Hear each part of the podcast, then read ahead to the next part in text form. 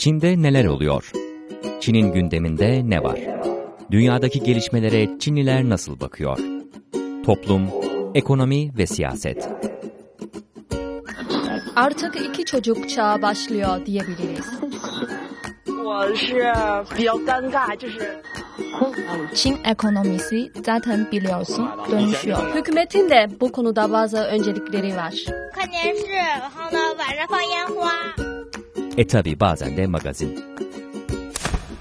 Zhang Zi de mesela doğum yapmak için Amerika'ya gitti. Hatta biraz da dedikodu. Basında çıkmasından sonra zaten iki oyuncu boşandı. Ama hepsi Çinlilerin ağzından Çin mahallesinde.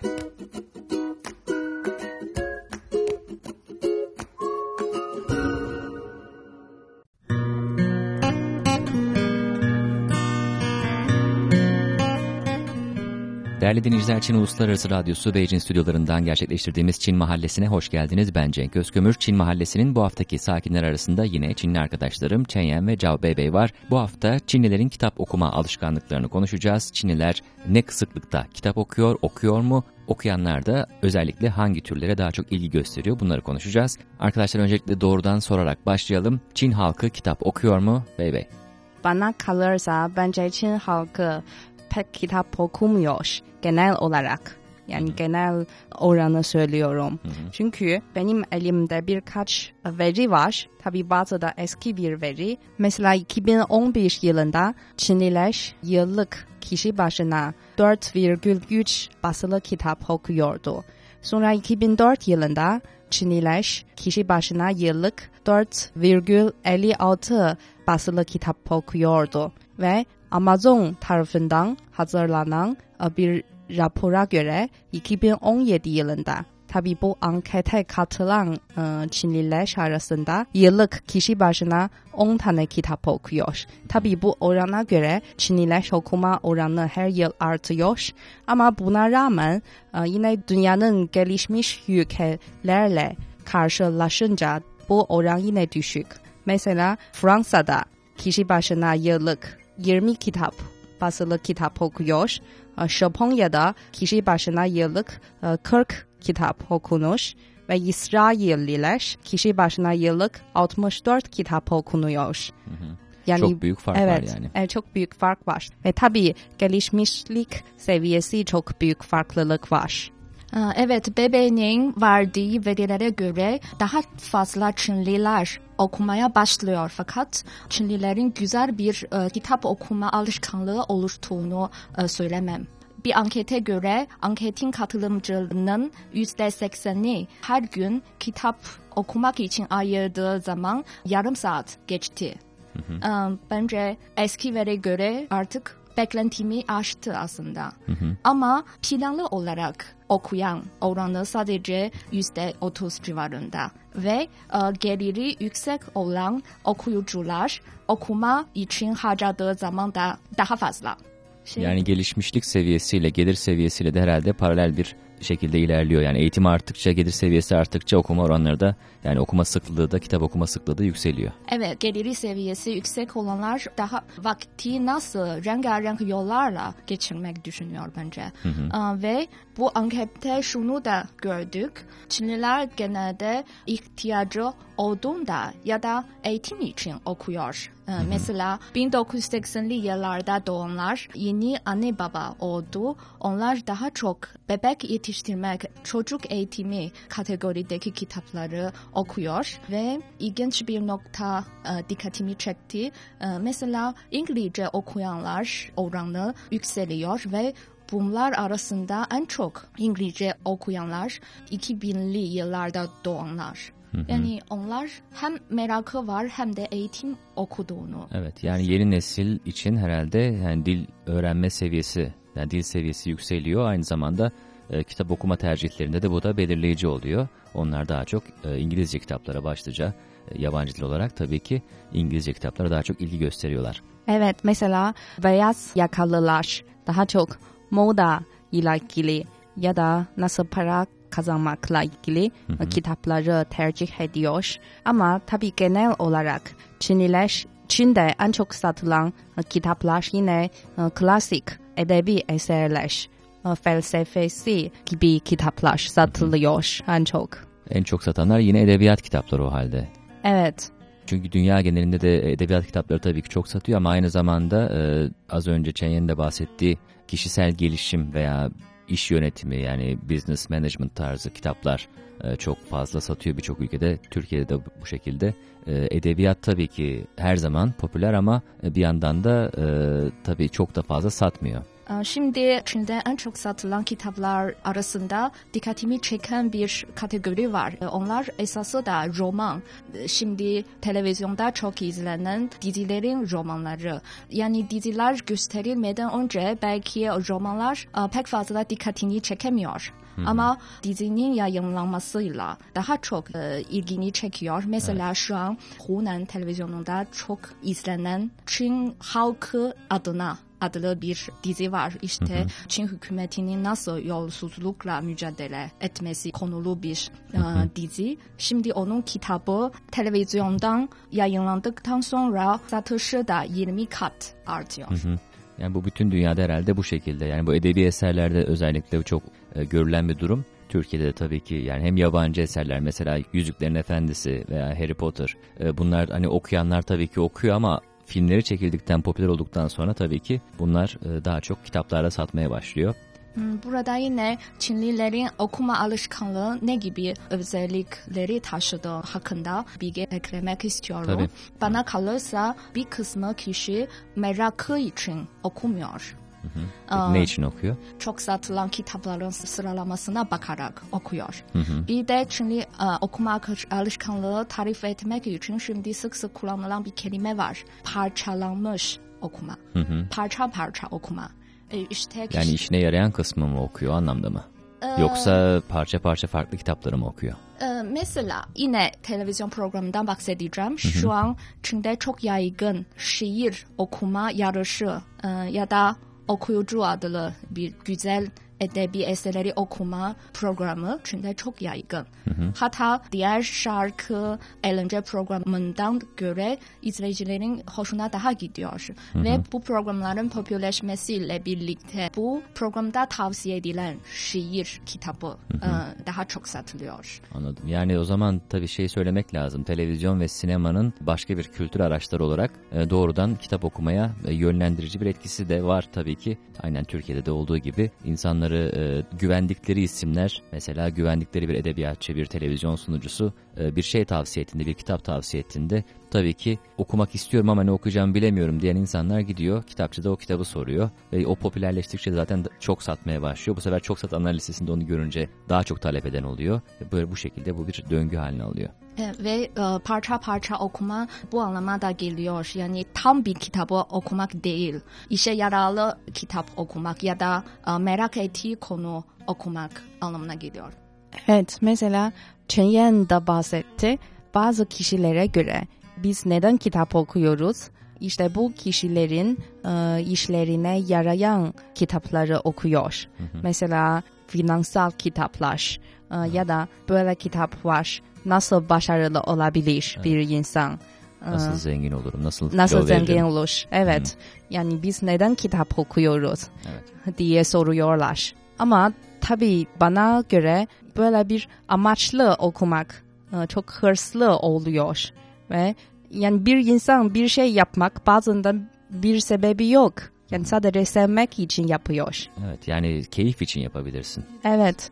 Ve şu an bu bir tartışma. Mesela eski bir Çinli imparatorun yazdığı bir şiir var. İşte kitaplarda e, konutlar var. Kitaplarda e, güzel kadınlar var. Bu e, çok popülerdi. Yani insanları kitap okutmak için söylüyor. Ama şimdi bu şiiri neden tartışıyoruz? Sanki biz bir amaçla kitabı okuyoruz. Bir amaçla kitap okumalıyız. Ya da daha zengin olmak için kitap okuyoruz. E, Bu yüzden tartışmaya geldi. Evet, kitap okumak artık birinin kendisini göstermek için kullandığı bir yol bazen. Eskiden belki tek kişinin bir hobisi. Ama Evet. şimdi mesela sosyal medya kullanımı yaygınlaşmasıyla birlikte insanlar okuduğu kitabı e, ile sosyal medyada m, kısa yorum yazıyor. Evet. Tabii gerçekten okuyup okumadığını bilmiyoruz ama yani neticede okuduğunu gösteriyor. Yanına bir e, bir bardak kahveyle birlikte çok güzel fotoğraflar çekiliyor ve kitap okunmuş oluyor tabii ki. Bu da sosyal medyanın getirdiği modalardan biri olsa gerek. Peki e, Çinliler e, az önce Beybey verilerden bahsederken e, basılı kitaplardan söz etti. Mesela şu an tabii artık devir değişiyor. Aynı zamanda elektronik kitaplar da var. O açıdan mesela e, yeni nesil özellikle hangilerini tercih ediyor? Basılı kitapları mı hala ya da artık e, elektronik kitaplara mı yöneliyor insanlar? Verilere göre ikisi aynı önemde. Yani bebeğin bahsettiği Amazon China'nın e, anketine göre katılımcıların %85'i hem basılı kitap hem de elektronik kitapları okuyor. Ve Çinlilerin kişi başına düşen okuma sayısı 8. Bunun arasında basılı kitap 4,6, elektronik kitap 3,2. Mesela şimdi e, büyük e, kentlerde yaşayan e, insanlar her gün işe gidiyor ve metrolarda sıkılıyor. Hmm, Daha çok elektronik kitapları okuyorlar. Evet, yani Böyle da kolay. araçlarda Hı hı. evet taşıması kolay. Ve boş zaman olunca kitap okuyor. Yani kitap okumak için ayrı vakit ayarlamıyorlar. Sadece böyle boş zaman, parça zamanda kitap Anladım. okuyor. Yani kitap okumak onlar için boş vakit doldurmak için e, yapılan bir aktivite aslında. Normal hayatlarının bir parçası değil ama sadece o vakti belki doldurmak için. Evet ve böyle özel e, kitap okumak için e, vakit ayarlayan insanlar daha çok basılı kitapları okuyor. Anladım. Peki bu noktada ben size sorayım o zaman mesela e, sizin tercihleriniz ne? Siz basılı kitap mı tercih ediyorsunuz, elektronik kitap mı? Ve az önce konuştuğumuz konuyla ilgili olarak da hazır söylemişken e, hangi tür kitapları okumayı seviyorsunuz? Onlardan da bahsedelim. Ben sizin ikinizin de kitap okumayı sevdiğinizi biliyorum. O yüzden e, kişisel görüşlerinizi de merak ediyorum. Yine Bey Bey. Ben hiç elektronik kitabı okumadım. Hep basılı kitabı okuyorum. Çünkü bir yandan her gün telefona bakıyorum, oynuyorum, WeChat bakıyorum. Zaten gözlerim çok yorucu. Ve elektronik kitabı da telefonda ya da Kindle'la e, okuyorsam gözlerim çok daha çok kötü olacak. Bu birinci sebebi. Ve ikinci sebebi de sanki böyle bir alışkanlığım yok. Bu yüzden basılı kitabı okuyorum. Ve e, yüzde 90 tarihi kitap okuyorum. Hı hı. Evet, Çin tarihi ya da dünya tarihiyle ilgili. Evet, zaten programımızı dinleyenler herhalde fark ediyordur. Sen sürekli hangi konuyu açsak mutlaka onun tarihi, geçmişinden bir şeyin bahsederek mutlaka başlıyorsun. Evet ve bu sırada Türkiye ile ilgili bir kitap da okuyorum. Pere Palas'ta Gece Yarısı adlı bir kitap. Ben Çincesini okuyorum bir çeviri kitap. Aa, ve aa, Osmanlı İmparatorluğu'nun son dönemi ve Türkiye Cumhuriyeti'nin ilk dönemini anlatıyor. Çok satılan ve güzel bir kitap. Yani yeni başladım 20 sayfa falan. Hı hı. Çok güzel. Peki Çenyen aynı sorular senin için de geçerli. Ben genelde kitabın kategorisine göre aracı seçiyorum. Mesela tarih kitabı ya- da klasik edebi eserleri daha çok basılı kitapla okumak tercih ediyorum. Çünkü okurken tam olarak ve daha çabuk bitirebilirim. Anladım. Ee, Aynı zamanda Türkçe kitabı da okuyorum. Ama Türkçe kitapları basılı kitabı bulmak zor. O Yani yüzden Çin'den bulmak zor. Çin'de bulmak zor. Zor değil, yavaş geliyor Çin'de. Evet. Yani hem O- yavaş geliyor hem masraflı oluyor. Benim için de aynı şey geçerli tabii ki. Yani sonuçta internetten bir yerden seçmeniz gerekiyor veya birine Türkiye'deki bir dostunuza zahmet vermeniz gerekiyor. Ve kargo ile birlikte tabii ki masraf ikiye katlanıyor. O yüzden e, elektronik kitaplar bu açıdan bizim için faydalı. Evet, o yüzden ben Türkçe kitapları elektronik cihazından okuyorum. Ee, Mesela kısa süre önce Ahmet Hamdi Tapınar ve Sabahattin Ali'nin romanları okudum Ee, ve çok beğendim. Çok Ee, güzel. Ama Ahmet Hamdi Tapınar'ı anlamak için tabii zor. E, Türkiye'nin tarihi ve politikaları iyi bilmek lazım. Evet Tanpınar biraz daha derin tabii ki e, döneme yani ve kullandığı kelimelerde tabii ki biraz daha eski Türkçe var. E, o yüzden Tanpınar'ı okumak için biraz gerçekten dediğin gibi o döneme vakıf olmak lazım. Dönemin tarihini, kültürünü bilmek gerekiyor. Ama yine de e, söylediğin isimler hem Sabahattin Ali hem Hamdi e, Ahmet Hamdi Tanpınar e, ikisi de Türkçenin en önemli isimlerinden. Evet, Sabahattin Ali'nin romanları mesela onun hikaye anlatım e, yöntemi çok beğendim. Çok çekici. Çok güzel.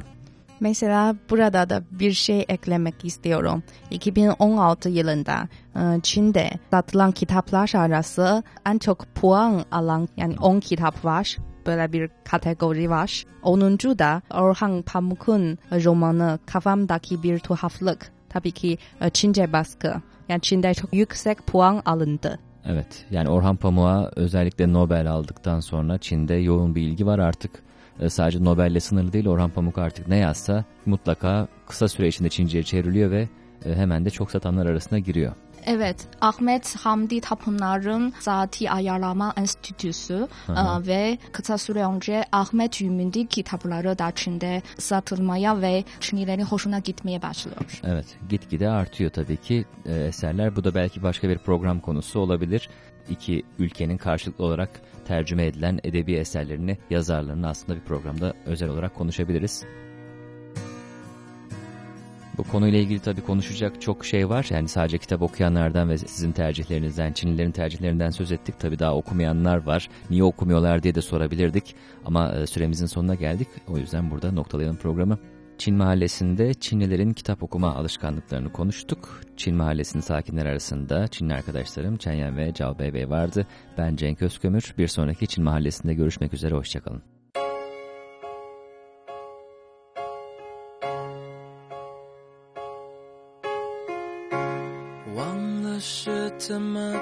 是，也许就是对你有一种感觉。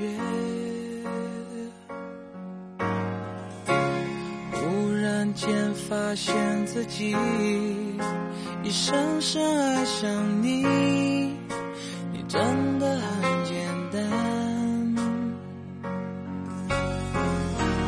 爱的地暗天黑都已无所谓，是非非无法抉择。哦没有后悔，为爱日夜去跟随。那个疯狂的人是我。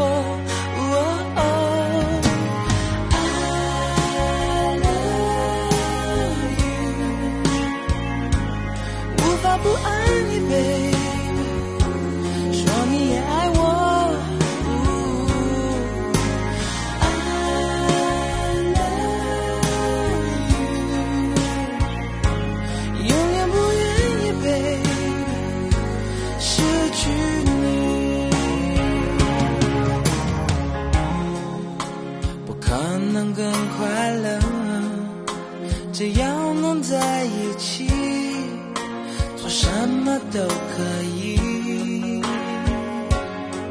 虽然世界变个不停，用最真诚的心，让爱变得简单，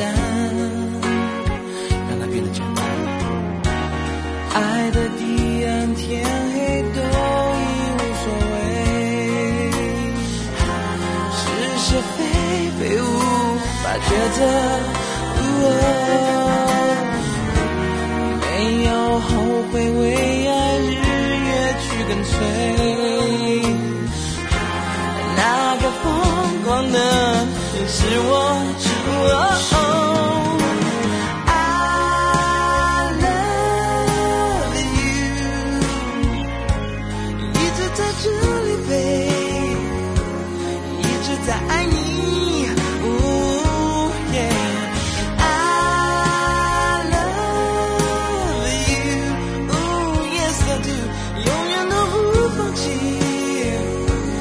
爱你的权利。